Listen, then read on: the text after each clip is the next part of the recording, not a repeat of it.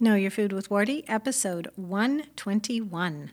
For links and more, visit the show notes at knowyourfoodpodcast.com/121. See you there.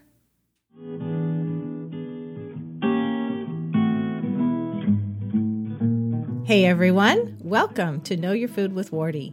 I'm Wardy in Southwest Oregon, a traditional food blogger at gnaufglins.com and knowyourfoodpodcast.com. I'm glad you're here.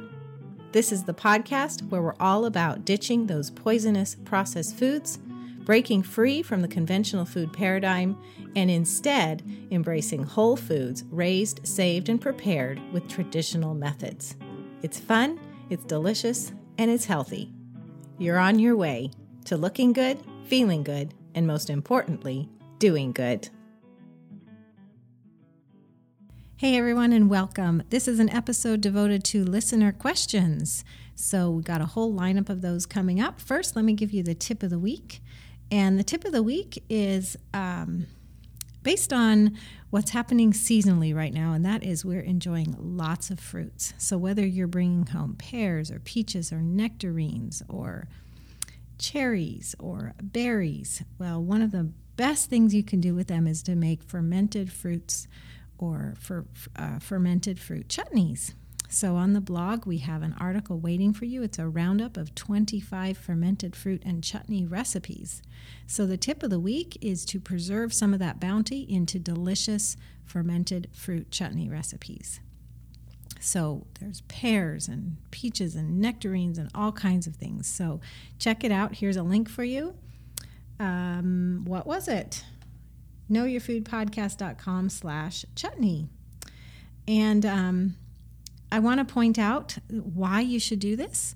Well, number one, you got a lot of fruit, so you can preserve some of it. Now, fruit ferments are not going to last a long, long time. You should consume them within a couple weeks because they tend toward going alcoholic.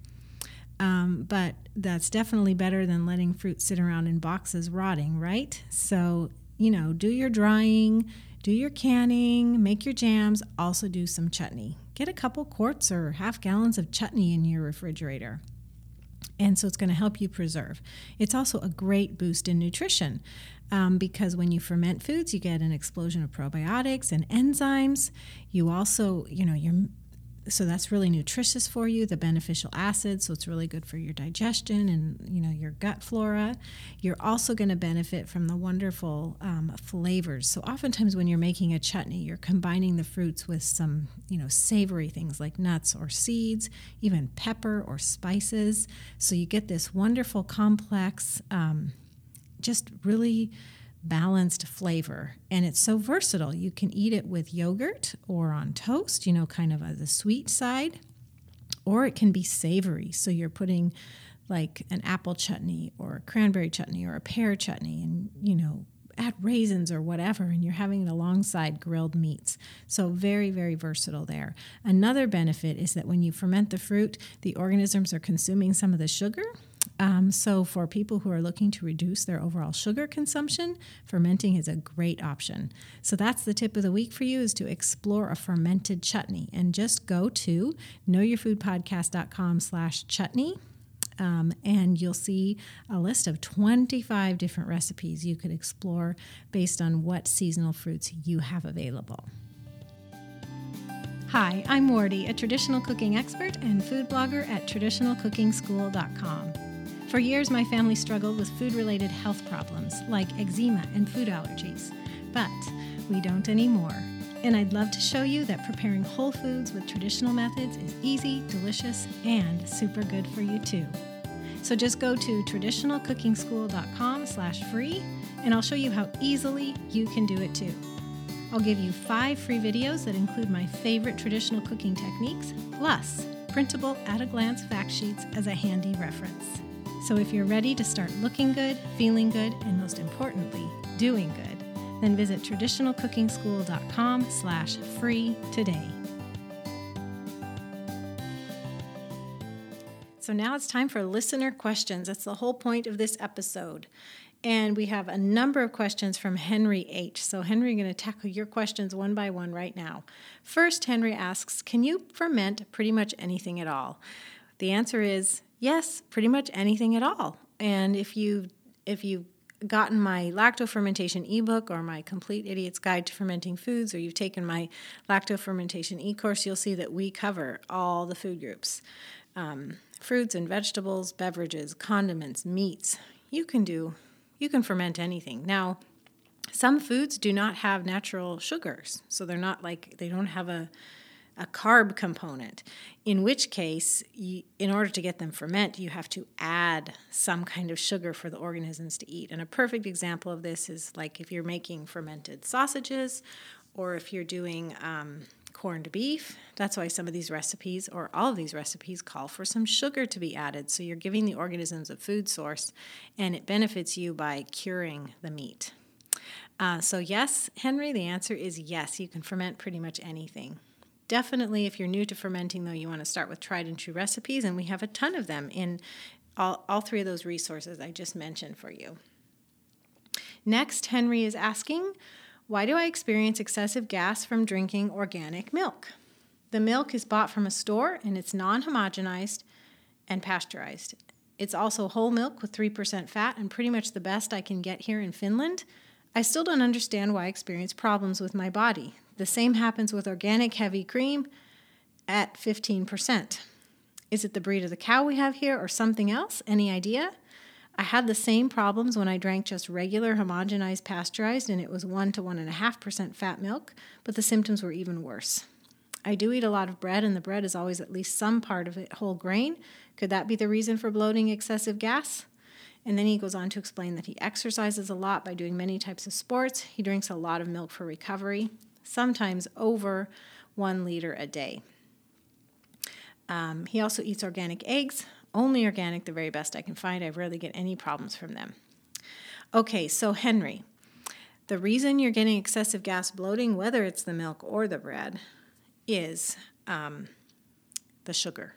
So milk has lactose, and if your gut balance is off at all, or you're just sensitive to excess sugar, the organisms in your gut are going to just kind of go crazy from that lactose, and that's why you get gas and bloating. So my first feeling, and although I'm not a doctor, and you'd want to consult with a doctor or come to your own research and conclusion, is that your gut flora is probably off balance, and so if you're consuming that sugar, that's why the gas and bloating are occurring. And the sugar could come from the starches in the bread. It could come from the lactose in the milk. Now, I realize you're doing it for recovery. And I'm not sure I have an alternative for you, because I'm not sure what exactly you're looking for as an after-workout recovery drink. I mean, is it the sugar, or is it the protein, or the fat? I'm not sure. But if you want to cut back on the gas and bloating, at least with the dairy, I would do fermented dairy. And I know you're already making kefir, so it's possible that you could make your recovery drink out of fermented dairy. I don't know, though, on the sugar aspect, if you need a certain amount of sugar, but maybe if the milk's causing the problem but the bread isn't, maybe you could do some oats or something that provides the sugar you need to recover, but it's not necessarily the milk sugar that's causing you the gas or bloating. And again, I don't know what exactly is causing it, but I'm thinking it's sugar overall, so you need to do some testings, maybe some food journal, and paying attention, testing one thing separately from another to really determine which sugar is causing the problem for you, and then you'd want to cut back on that. You also might want to consider a gut healing diet. So look into GAPS or an anti-candida diet, because going on one of those diets can help restore the proper gut flora. If you've been following my podcast or my blog, I've been visiting a lot lately with my friend Megan Stevens, who's had an amazing recovery from autoimmune diseases and other things. And when she and I met back when we were in college, so over 20 years ago, we were both vegetarians. And, now we discuss it and think, oh, how did we even do that? We were, misinformed, misguided. But one thing we both had, and I don't think we ever discussed it, but one thing we both experienced way back then was excessive gas. Now, why did I bring that up?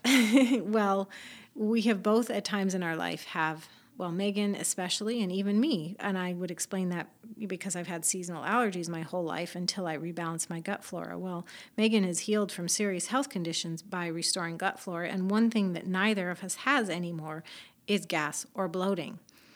And I never set out to cure my gas. I don't know that she did either, but working on your gut flora kind of takes care of that issue. So that's why I'm bringing it up. So you might want to look into the GAPS diet. And if you're working out, I know it'll probably be a challenge for you. You just definitely want to eat as many things as you can and to keep up your energy. So, you know, tons of non-starchy vegetables, the broth, the meat, the fat. And this is something you need to explore, but I'm throwing it out there as an idea because it's possible that maybe one day in the future, if you restore your gut flora, that then you could have the milk again. And one other thing, just to help with the symptoms of milk. There have been times in our lives, in my family, when, you know, we may be working on an issue, but there's a certain food that causes a problem, and so then we take enzymes. So, there's an enzyme I highly recommend, and I'll add a link to it in the show notes. It's the one that we have in our family for these times. And so if you feel like you simply cannot give up the milk for, or you need to wean yourself off of it or have a small amount of it instead of the whole liter, you could take enzymes to help you digest it, because maybe the issue is not gut flora, but it's that you don't have the right enzymes to digest the lactose in the milk. And so if you take enzyme supplementation, that may solve it for you. So I'll put a link to you in the show notes, knowyourfoodpodcast.com/121 to the digestive enzymes I recommend. Okay, moving on, another question from Henry. Henry says, can I mix different kefir batches together in a bigger glass jar? So does it matter if, let's say, the first batch I pour into the glass jar is from 24 hours ago, and then the second batch I pour into the same glass is made 24 hours later? Or should I ferment every batch separately in a bigger jar at once? And a separate question is, does the kefir milk stay good for how long after fermenting in the fridge? Okay, so the first part of it, is it okay to mix them? Yes, it's okay to mix them, so have at it. I'm assuming they're the same culture, like you're using the same set of grains, but even if it weren't, you know, being in the same house and the same type of milk, I don't think you're going to have generally the same kind of organism balance from batch to batch. So go ahead and mix. That is just fine. Your second part of that question was, how long does it stay good? Well, in my experience, you know, milk gets cultured milk, because it has active organisms, it just gets more and more sour. It doesn't spoil. So, I mean, provided nothing gets in there and you keep it closed tightly and it's at the back of the fridge and it's kept really cold and you're not getting in and out often, I mean, it will continue to get stronger and more sour, but it could last weeks or months. So I would just, you know, if you're not consuming it, treat it as a science experiment and see how long it can go. And also see how long you like it, because it might be 4 weeks old and it's just way too strong. You don't like it anymore. If you do end up and you see a little bit of mold accumulating at the top of the jar, like right on the top, skim that away. The rest is probably fine. Okay, final question from Henry. Is it safe to heat up kefir milk for hot chocolate on a stove? Do the probiotics die from the heat? If they do, then what temperature does that happen? Okay, so Henry, it is safe to heat up kefir on the stove. I mean, safe in the fact that nothing's going to happen to it. It's, you know, not ruined or anything. But the probiotics and enzymes do expire. You know, they'll perish. They will not last through the heat. So if you want that benefit, you don't want to heat it up. You know, there are bread recipes, like if you don't have a sourdough starter, you can do a kefir bread recipe where you're using the kefir as a leavening agent, like a natural yeast, in which case you're making use of it for the traditional preparation of the dough, the reduction of anti-nutrients, the lift or the rise in the bread, and then you just go into it knowing that's going to be baked and you're not going to get the benefits of raw kefir because it had a different purpose there. So also keep that in mind. I'm not sure what kind of a context we're talking about here. Like, why are you thinking of heating up kefir? Another thing you can do is, well, I think you said hot chocolate. So I guess we do know the context. But one thing you could do with the hot chocolate is you could heat up a small amount of the kefir with the ingredients you want to heat up. Like if you need to dissolve your sugar or your, get it mixed well with the cocoa powder or whatever, use a small amount of kefir that's heated, and then combine that with cold kefir so that only a small amount of the probiotics and enzymes perish, and then it's not a hot chocolate, it's like a cold chocolate. Just an idea for you. You did ask what temperature do the probiotics die from heat? Well, the issue is the probiotics and the enzymes, and to be honest, they perish at different temperatures, but the general rule of thumb on raw foods is keep it all below 115 degrees Fahrenheit. So if you want to gently warm something, and it not go over 115 degrees, it could be gently warm and still a living raw food. But you go over 115 degrees and enzymes and organisms start to perish, and the higher you go, the more different kinds are going to get hit by that heat and perish. Thanks, Henry. Our next question comes from Michelle W., and she's basically asking where to start. Here's her message. Hi, I've been on your site and have found it both wonderful and beneficial. I would love to order everything off your site, but I'm on a small disability for PTSD and I need advice as to what to do. I'm 100 pounds overweight. My lifestyle is lethargic and easy high-carb processed meals due to the stress of 8 deaths. And I'm so sorry for you, Michelle. 8 deaths in the last 4 years. I want to change my lifestyle, but I don't know where to begin when it comes to food. I have no skills in the kitchen with traditional cooking. I tried fermenting a cabbage and some ginger last week, but I don't know if it worked or not, as I haven't done this before. So when I found your site, I was overjoyed. I looked over the 8 books as well as the traditional cooking school, and I don't know what to do or where to start. I'm also Canadian. I'm a Christian, and since you are too, I'd ask if you'd consider praying about what I should do since you have the knowledge of your material. Thank you so much. Blessings, Michelle. Well, Michelle, I would be honored to pray for you, and I have already been praying for you as this question's been sitting in the queue. And I'd love to give you some help here and direction. And first of all, let me just say again that I am sorry the last 4 years have been so hard for you. And I think that if you begin to improve your health, you might find that you recover better from the stress of that.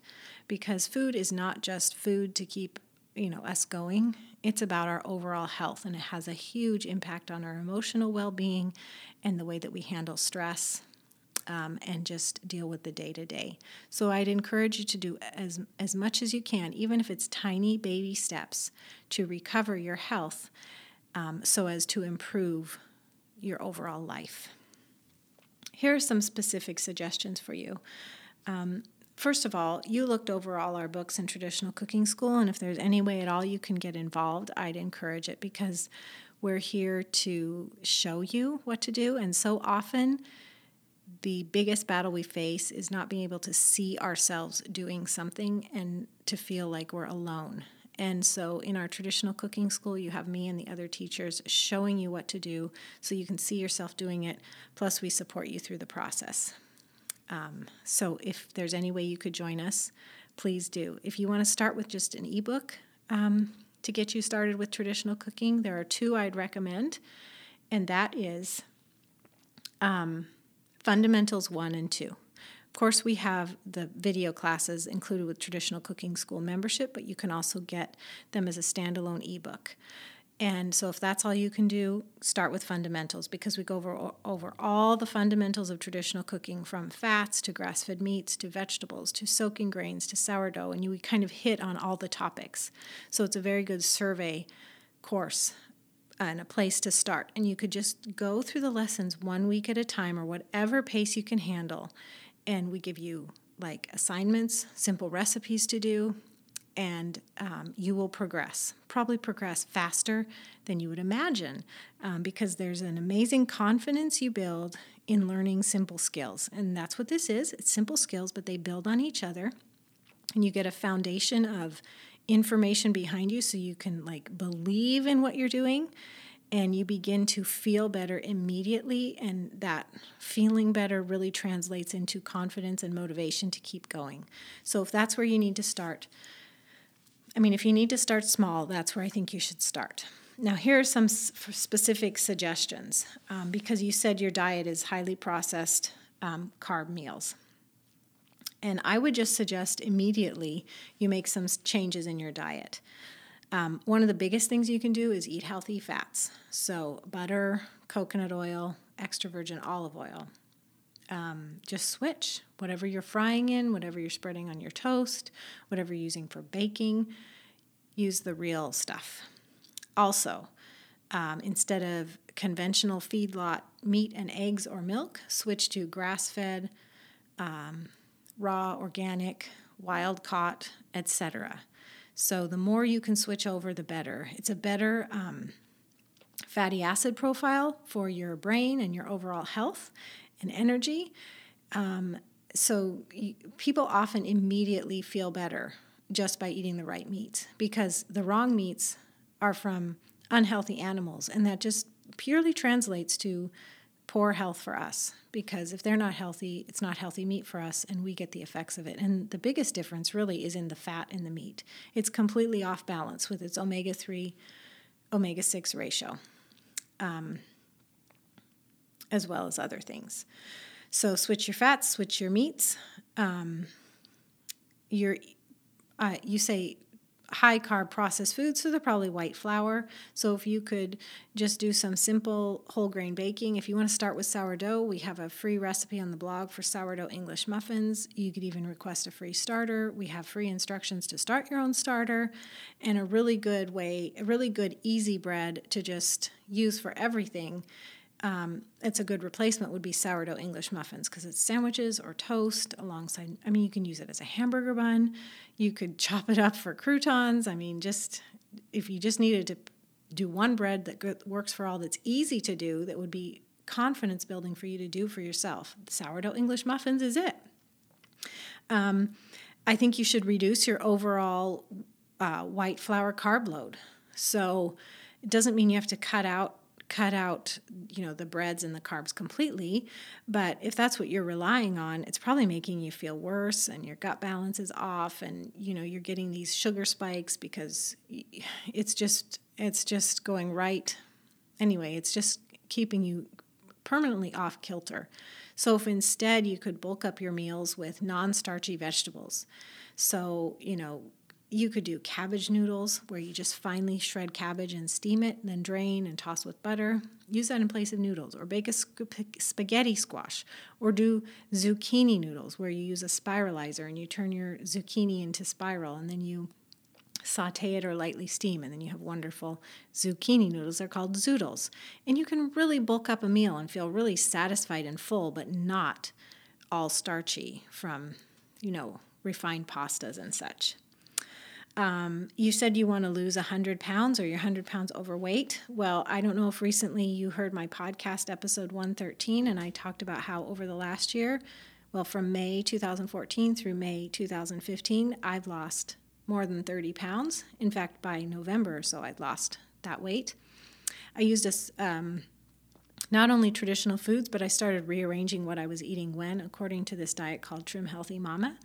And that's a book you could purchase, and there's a Facebook group that helps you do it with traditional foods. And then, of course, there's my podcast where I explained how I did it with traditional foods, because the book is not 100% traditional foods. And if you want more information on how I did it, go to knowyourfoodpodcast.com/113. It's episode 113. You could also look for it in your iTunes or Stitcher. Overall, I think that if you start eating whole foods, you cut down on the sugar, cut down on the refined carbs, you're going to start feeling better, because you're going to feel more satisfied, and your health is going to influence how you feel. I think it'll have a great impact on your PTSD and the stress in your life. I'm not a doctor, so I'm not giving medical advice. I'm just sharing my thoughts and experiences, and I'm willing to help you. So I hope this gets you started. I hope you keep in touch, and I am praying for you. Okay, our final question today is from Esther D. She says, I would really like to find a fermented vegetable that my family likes. Can I ferment vegetables and fruits together? And is there anything special that needs to be done to ensure the right organisms growing? For instance, could I make an apple-carrot slaw heavy on the apples and carrots? Would it be a problem making this with salt only and no whey? What's the rule of thumb to determine how much salt to use in proportion to my fruits and veggies? And she goes on to say that her family has turned down all the kinds of vegetables or salad dressings she's made. They don't care for sourdough, spicy, or any cabbage. But they do gladly eat smoothies made with milk kefir or yogurt served with honey and granola or fruit, water kefir when that was an option when she was able to make it, and apple chutney that was my recipe. She just wants to serve them fermented vegetables because they already eat loads of fruit and they're obviously eating the fermented dairy already. Okay, so yes, to go back to your, could you make an apple carrot slaw heavy on the apples and carrots? Yes, definitely do that. These fermented foods are formulaic. You got to get the amount of salt right, the amount of starter culture right if you need one. But as far as the fruits and vegetables go, you can play with it to make your own flavors. Carrots in particular are a wonderful vegetable to use as a base for a ferment because they are sweet. They don't end up sour like your cabbage or your pickles. So yes, do a carrot apple slaw. Add raisins if your family likes raisins. Add nuts, seeds. Turn it into kind of a chutney. Shred up those carrots and add a lot more apples than a recipe calls for. So it's great. I think you should definitely start with that. Think of it kind of like the apple chutney, but it's carrot-based and you're adding, nuts and apples. You said make it with salt only and no whey. Yes, you can skip the whey, but it being a fruit-based ferment or having a lot of apples, you definitely want to use a starter culture. So the one I use most often is the veggie ferment starter culture from homesteadersupply.com. It's very economical. There's also packaged Caldwell's or Body Ecology, and they come in packages.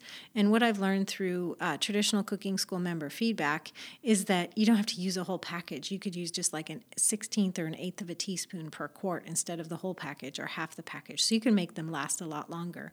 But because of the fruits, you do need a starter culture. You're not just looking at doubling the salt or increasing the salt.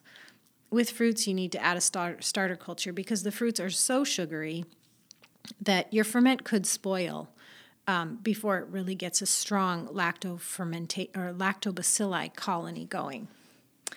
But if you're talking about vegetables and skipping salt, yes, you can skip salt, skip the whey. The whey is the starter culture. I didn't mean skip the salt. I mean skip the whey. The whey is the starter culture. And then what you want to do if it's a vegetable recipe under brine, you don't need to do anything different because the brine has already got the right salt. 6 tablespoons to half gallon of water is what I do. If it's a mixture where you're like adding dry salt and it's a really soupy mixture because the vegetables are small and juicy and you skip the whey and you also don't add a starter culture, then you want to double the salt or increase it by like 1.5 times. So it's a little bit on the salty side. I hope that helps, Esther. And boy, I just hope that your family really enjoys that carrot apple slaw. I think it's a really good idea. Thanks for joining me, everyone, for this episode of Listener Questions. To chime in or to see the questions or any links I've mentioned, go to knowyourfoodpodcast.com/121, where it will all be there. And if you have questions for a future episode, I'd love to answer them. So go to knowyourfoodpodcast.com/questions. And that gives you instructions. You can call or email. Lots of options there to get your questions to me. And we put them in the queue. And then when they build up enough, I do an episode of Listener Questions. Thanks to Henry and Michelle and Esther for asking today's questions. And please do keep in touch in the comments at the show notes. knowyourfoodpodcast.com/121. God bless you all. Talk to you all soon. Thank you so much for joining me today. I hope to see you again very soon. Let me tell you what you can do next. You can visit the show notes for this episode. Just go to knowyourfoodpodcast.com/ and then, without a space, type the number of this episode. You'll get links and much more information about what we've been talking about. You can submit questions for future episodes. I love to answer your questions on the air, so go to knowyourfoodpodcast.com/questions to submit them. You can stop by traditionalcookingschool.com to get 5 free traditional cooking videos from me. And finally, you can subscribe to this podcast on iTunes, the podcast app, or Stitcher. If you're on a mobile device, just search for Know Your Food with Wardy while you're in the app. If you're on a desktop or laptop, go to knowyourfoodpodcast.com/iTunes right in your browser. And while you're there, please leave a rating or review. I love to read your comments, and your feedback makes it much more likely that other people will find this podcast. Thank you so much.